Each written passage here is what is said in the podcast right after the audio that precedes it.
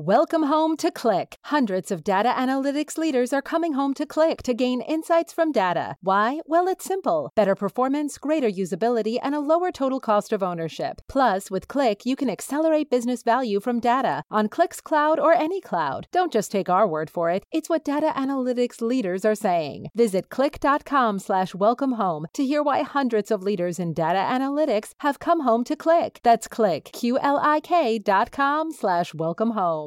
Mi chiamo Adil, sono un giornalista e questa è la mia stanza, uno spazio virtuale dove incontro persone e condivido storie legate all'attualità e al mondo della cultura. Buon ascolto.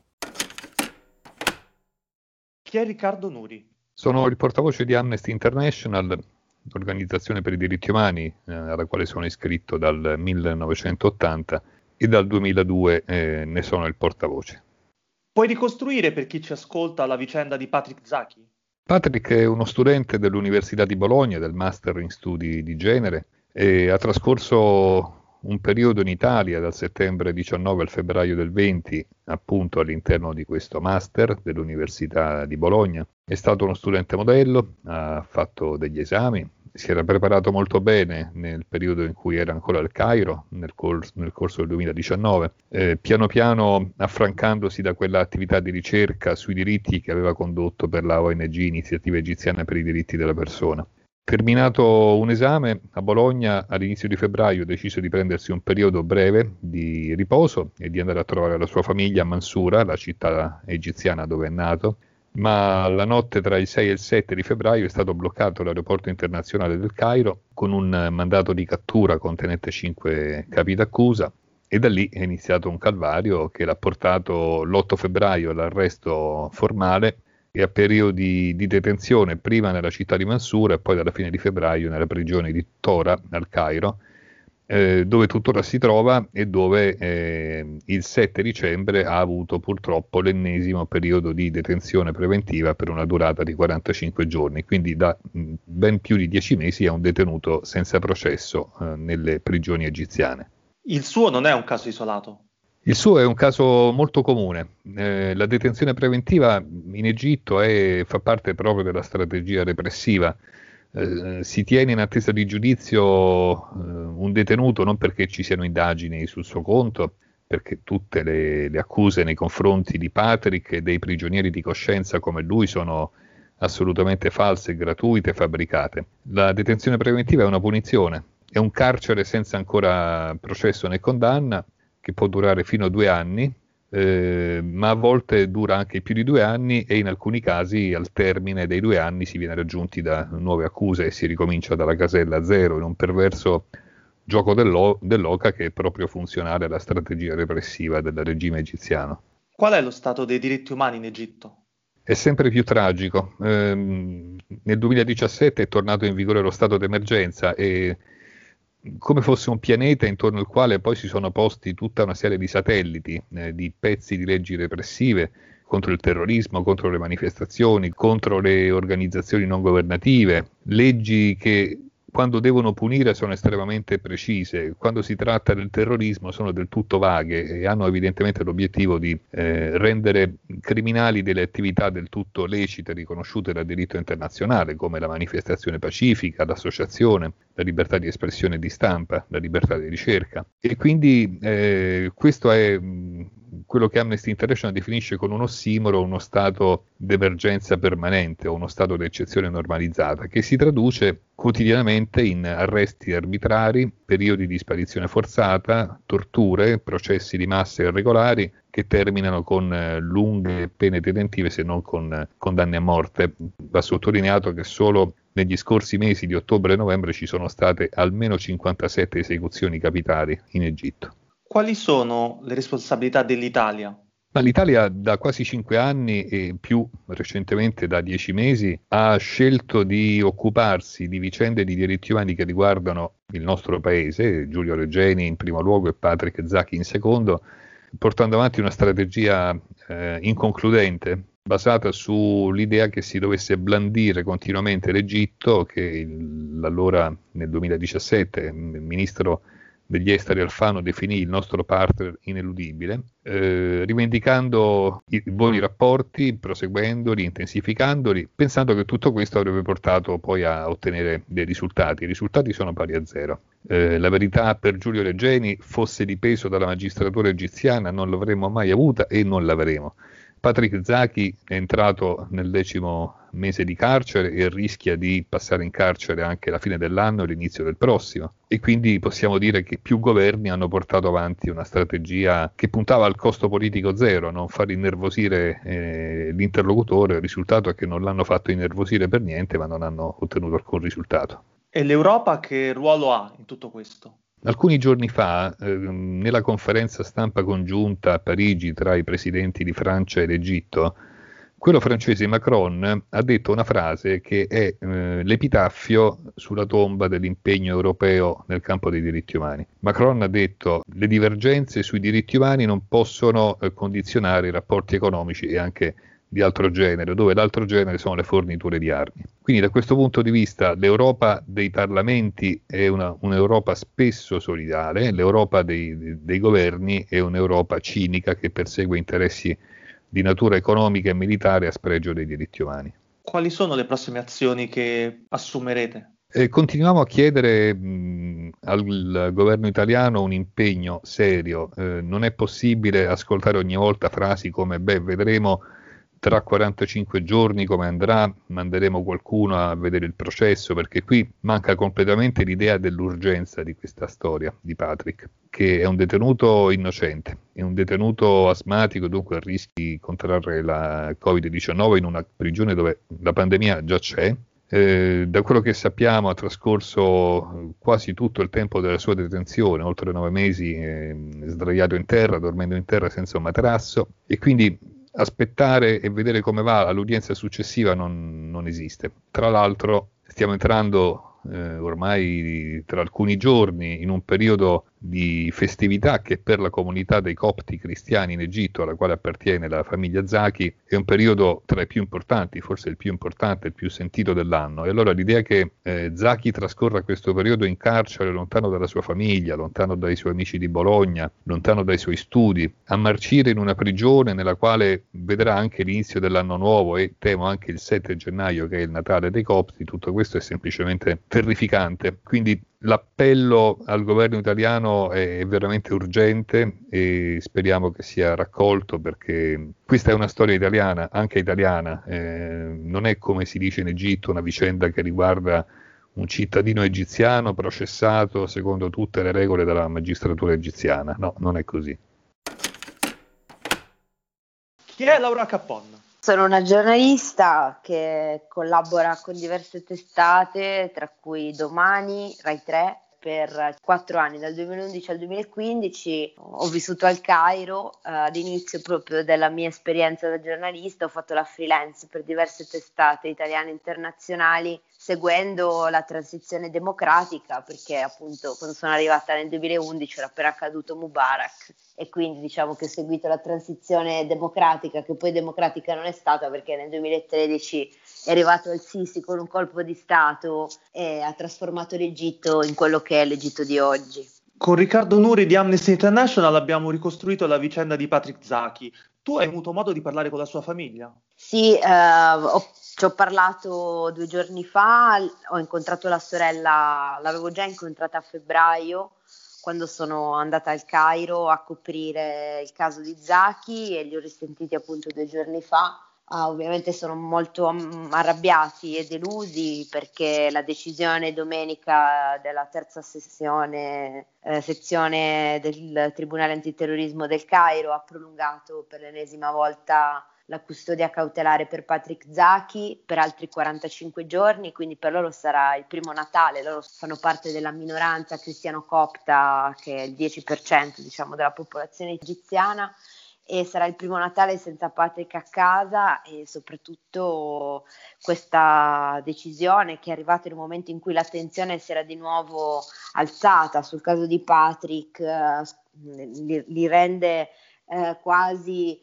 come dire, li disarma, perché se nemmeno questa volta in cui l'attenzione si era alzata sul caso le cose si sono mosse, adesso si trovano di fronte a un grandissimo oblio di incertezza sul futuro, perché la giustizia egiziana ci ha insegnato che comunque la custodia cautelare sì, dura massimo 2 anni secondo l'ordinamento egiziano, ma può essere rinnovata all'infinito, e poi quando questi 2 anni scadono un attivista politico può essere anche iscritto in un'altra indagine, anche retroattivamente, quindi potenzialmente restare nel limbo delle indagini e della custodia cautelare significa tra l'altro non poter nemmeno difendersi, perché per difendersi bisogna andare a processo, e quindi anche gli avvocati stessi dicono noi vorremmo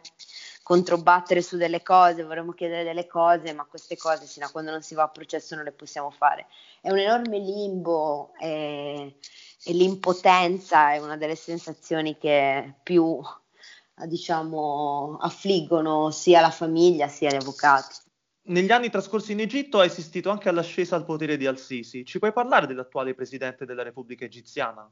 È un militare in abiti civili. Si è candidato alla presidenza il giorno dopo che ha deciso di non essere più un militare. Quando ha fatto il colpo di Stato nel 2013 era il capo del Consiglio Militare Supremo, che è un organo molto importante in Egitto, perché i militari in Egitto sono potentissimi, hanno anche una enorme influenza anche nell'economia. E essendo diciamo la Repubblica Egiziana una repubblica nata con i generali, perché i padri della Repubblica Egiziana dopo la monarchia nel 52 sono i militari, i presidenti sono sempre stati dei militari, quindi potete immaginare quanto era importante. E il vero paradosso è che lui era diventato, con una carriera fulminante, capo del Consiglio delle Forze Armate, nominato da Morsi, che era il presidente precedente, quello dei Fratelli Musulmani, che ha guidato il paese dal 2012 al 2013, l'unico eletto in elezioni che gli organismi internazionali definiscono libere, perché erano le presidenziali che si sono svolte dopo la rivoluzione del 2011. E lo stesso Sisi, a cui appunto Morsi aveva fatto fare una carriera fulminante, perché è passato, diciamo, ha saltato 3 gradi di carriera militare per diventare capo delle Forze Armate, lo ha poi destituito. E poi ha attuato la peggiore repressione nella storia moderna egiziana, parliamo di 60.000 arresti politici, una sparizione al giorno, una sparizione forzata ogni 3 giorni, leggi draconiane in nome dell'antiterrorismo, centinaia di siti internet bloccati affinché le persone non possano accedere a delle fonti di informazione neutrali e non allineate con il regime, gli spazi pubblici ridotti, le manifestazioni vietate. La città è cambiata, il Cairo è stravolto da queste limitazioni. Il Cairo è una città che non dorme mai, a parte adesso quest'anno in cui c'è stato il Covid anche lì, ma persino prima, persino le occasioni pubbliche più tradizionali, come per esempio andare a vedere la partita di calcio al caffè, fumare la shisha, sono diventate cose che non si possono più fare con leggerezza, perché nel momento in cui un regime non vuole che ci siano degli assembramenti, non vuole che ci siano delle occasioni pubbliche dove diverse persone si possono riunire in un momento solo o possono appunto creare dei problemi, diventa... La paura la prende da padrone. Voi pensate, non c'è persona in Egitto che non conosca, che non abbia dei colleghi, degli amici di famiglia, che non abbiano una persona in carcere o addirittura che magari sia morta negli anni scorsi, perché dopo il colpo di Stato, ricordiamolo, i Fratelli Musulmani fecero un enorme sit-in in una piazza che si chiama Rabaa el Adaweya al Cairo, e quella manifestazione dopo un mese, il 14 agosto del 2013, venne sgomberata e i morti non si saprà mai quanti furono, si parla di 800, forse anche 1000, pensate, 1000 morti in un giorno, e altre persone poi sono morte sempre negli scontri. Una cittadinanza dilaniata dalla paura che tuo figlio possa uscire di casa e non possa tornare. Chi sono i principali oppositori e oppositrici di Al-Sisi? Beh, sicuramente i Fratelli Musulmani, che sono da cui appunto il movimento politico, anche il partito politico, che sono stati completamente decapitati dal punto di vista dei loro vertici. Lo stesso Mohamed Morsi è morto in carcere in condizioni di salute molto precarie. La sua morte sicuramente è legata al fatto che non ha ricevuto delle cure appropriate. Altri leader sono andati in esilio. E poi c'è la società civile, gli attivisti laici della piazza, che sono una piccola parte, che però diciamo in Occidente si sono fatti sentire tanto, perché sono anche una sorta di elite a livello, come dire, sociale, perché sono persone che hanno studiato magari nelle università internazionali, sono persone molto in gamba, ma in questo momento anche molto depresse, perché a parte che c'è una diaspora enorme. Per esempio a Berlino ci sono tantissimi attivisti laici, mentre a Istanbul ci sono gli oppositori dei Fratelli Musulmani, così come negli Stati Uniti. È una generazione depressa che è terribilmente brillante, terribilmente depressa, che entra e esce dal carcere, e chi è fuori pensa che non ci sia una generazione dopo che possa sostenere le idee per cui loro hanno lottato. E forse questo, non so se per loro è peggio, sapere di non aver lasciato, aver paura di non aver lasciato una traccia, di non aver forgiato una generazione che ha la loro stessa consapevolezza, quella consapevolezza che li aveva portati in piazza, o se è peggio il fatto che tanti dei loro amici, familiari sono in carcere o entrano ed escono dal carcere con accuse fittizie, un po' come abbiamo visto con Zaki, rinvii a giudizio infiniti, poi liberazioni e poi di nuovo il carcere. Quali sono gli interessi economici che rendono l'Egitto un partner ineludibile dell'Italia? Non sono solo gli interessi economici, certo, sicuramente noi abbiamo una presenza in Egitto che è strategica, che è quella del petrolio e del gas. Non possiamo slegare la politica estera italiana dalla politica estera che porta avanti Leni. Noi sappiamo che Leni ha in mano molte cose. La cosa più importante degli ultimi anni è il giacimento gasiero di Zohor, che è stato scoperto nella seconda metà del 2015, è il giacimento gasiero del Mediterraneo più grande. E tra l'altro la storia di Zohor si è intrecciata un po' con il caso di Giulio Regeni, perché quando è stato scoperto, pochi mesi dopo, a gennaio, Regeni è scomparso e poi è stato ritrovato senza vita. E mentre si cercava di avere la verità, mentre si cercava di collaborare, di cercare una collaborazione, Zohor andava avanti imperterrito. E noi avevamo ritirato l'ambasciatore e Zohor andava avanti. E la cosa, credo, più iconica di Zohor è quando il 31 gennaio del 2018 è stato inaugurato, ed era il secondo anno dell'anniversario di Giulio e il settimo anno dell'anniversario della rivoluzione egiziana. E mentre appunto le indagini non si sbloccavano, non c'era collaborazione, io ricordo che ero al Cairo, la radio di Stato passava quasi come se fosse un colossal, una musica proprio patriottica da colossal, e diceva: l'Italia e l'Egitto sono dei grandi amici, oggi è un grande giorno per l'economia del paese, e l'amministratore delegato dell'ENI ha inaugurato il giacimento. Pensate che stranezza, uno Stato che chiede verità per un proprio cittadino, cerca di mettere pressione, e poi dall'altra parte però tutto continua, no? Quindi in realtà non si era interrotto niente. Il rapporto che l'Egitto ha con la Francia di Macron, in cosa differisce dal nostro con il regime di Al-Sisi?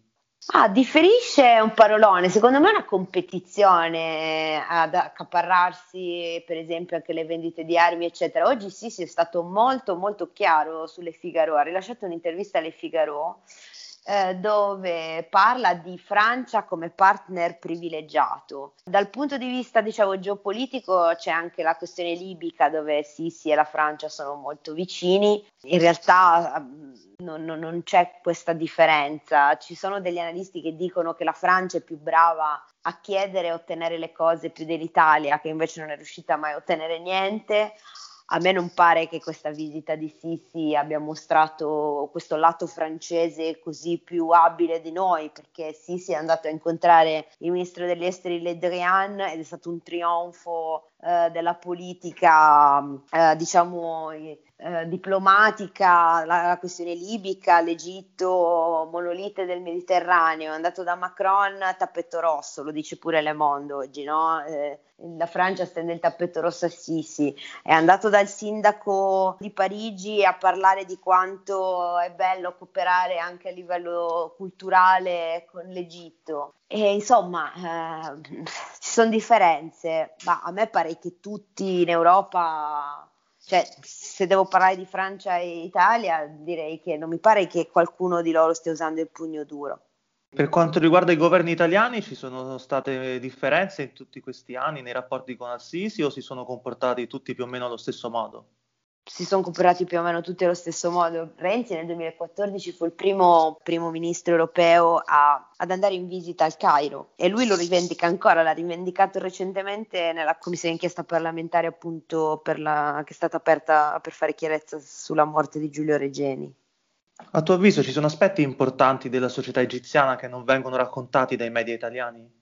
I media italiani in realtà ragionano con l'Egitto come ragionano con tutti i paesi del mondo, ragionano con le breaking news. In realtà anche queste, le violazioni dei diritti umani, le abbiamo raccontate perché è morto Giulio Regeni, era italiano e quindi era diventato impossibile ignorarle. In realtà l'Egitto, come tutti gli altri paesi del Medio Oriente, sono paesi molto complessi, con una storia anche complessa, ma ovviamente tutto viene raccontato a suon di breaking news, cioè quando c'è qualcosa di eclatante lo raccontiamo, poi dopo 2 giorni sparisce. E quindi insomma non è che è una questione di aspetti, è una questione che i paesi non sono raccontati come dovrebbero essere, mancano gli approfondimenti, manca la costanza nel seguire i paesi e poi ci ritroviamo delle cose che appaiono così e diventano breaking news. Guarda, cioè, c'è gente che ancora credo non sappia perché è nato l'ISIS. Purtroppo però in Iraq, per esempio, se fosse stato seguito meglio qualcuno l'avrebbe capito perché stava per succedere un fenomeno del genere, no? E si è creata una cosa del genere. Oppure anche la questione dell'immigrazione in Tunisia, per esempio in questi giorni ci sono diverse proteste in Tunisia, sempre per le stesse ragioni che accesero 10 anni fa le rivolte che portarono alla deposizione di Ben Ali. La Tunisia fu il primo paese che diede il via alla cosiddetta, quella parola che ci piace tanto, primavera araba. Nessuno lo sa, poi arrivano delle imbarcazioni con dei migranti tunisini e magari qualcuno del governo, o come Salvini quando stava al governo diceva che in Tunisia non c'è la guerra, e uno ci crede perché nessuno, è vero che non c'è la guerra ma muoiono di fame, specialmente nelle zone non costiere, cioè le zone interne del paese che sono le più povere, tra l'altro anche lì ci sono dei fenomeni terroristici, non le racconta nessuno. Poi magari uno si dà fuoco, scoppia una rivolta, allora diventa una notizia, però sono notizie vuote perché sono breaking news che non capiamo perché non abbiamo raccontato il prima.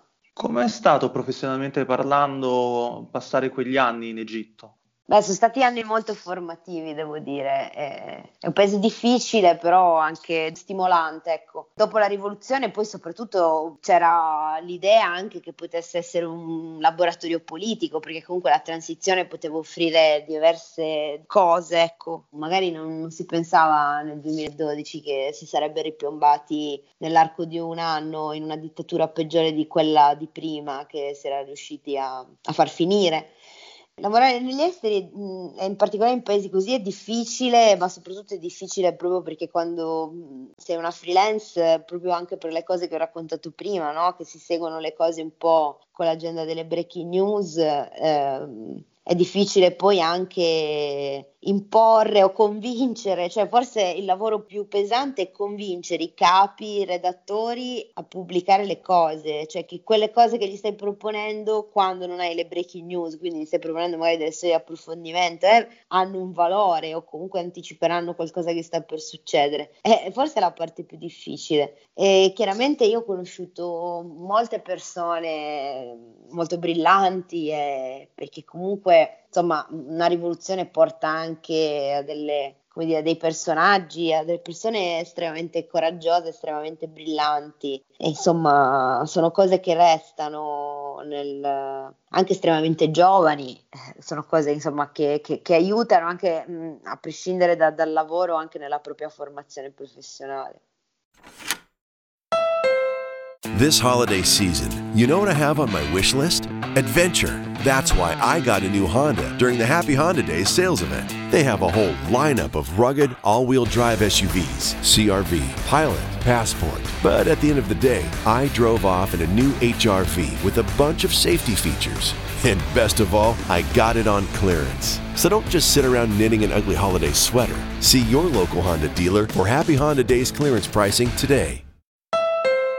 This holiday season, you know what I have on my wish list? Adventure. That's why I got a new Honda during the Happy Honda Days sales event. They have a whole lineup of rugged all-wheel drive SUVs, CR-V, Pilot, Passport. But at the end of the day, I drove off in a new HR-V with a bunch of safety features.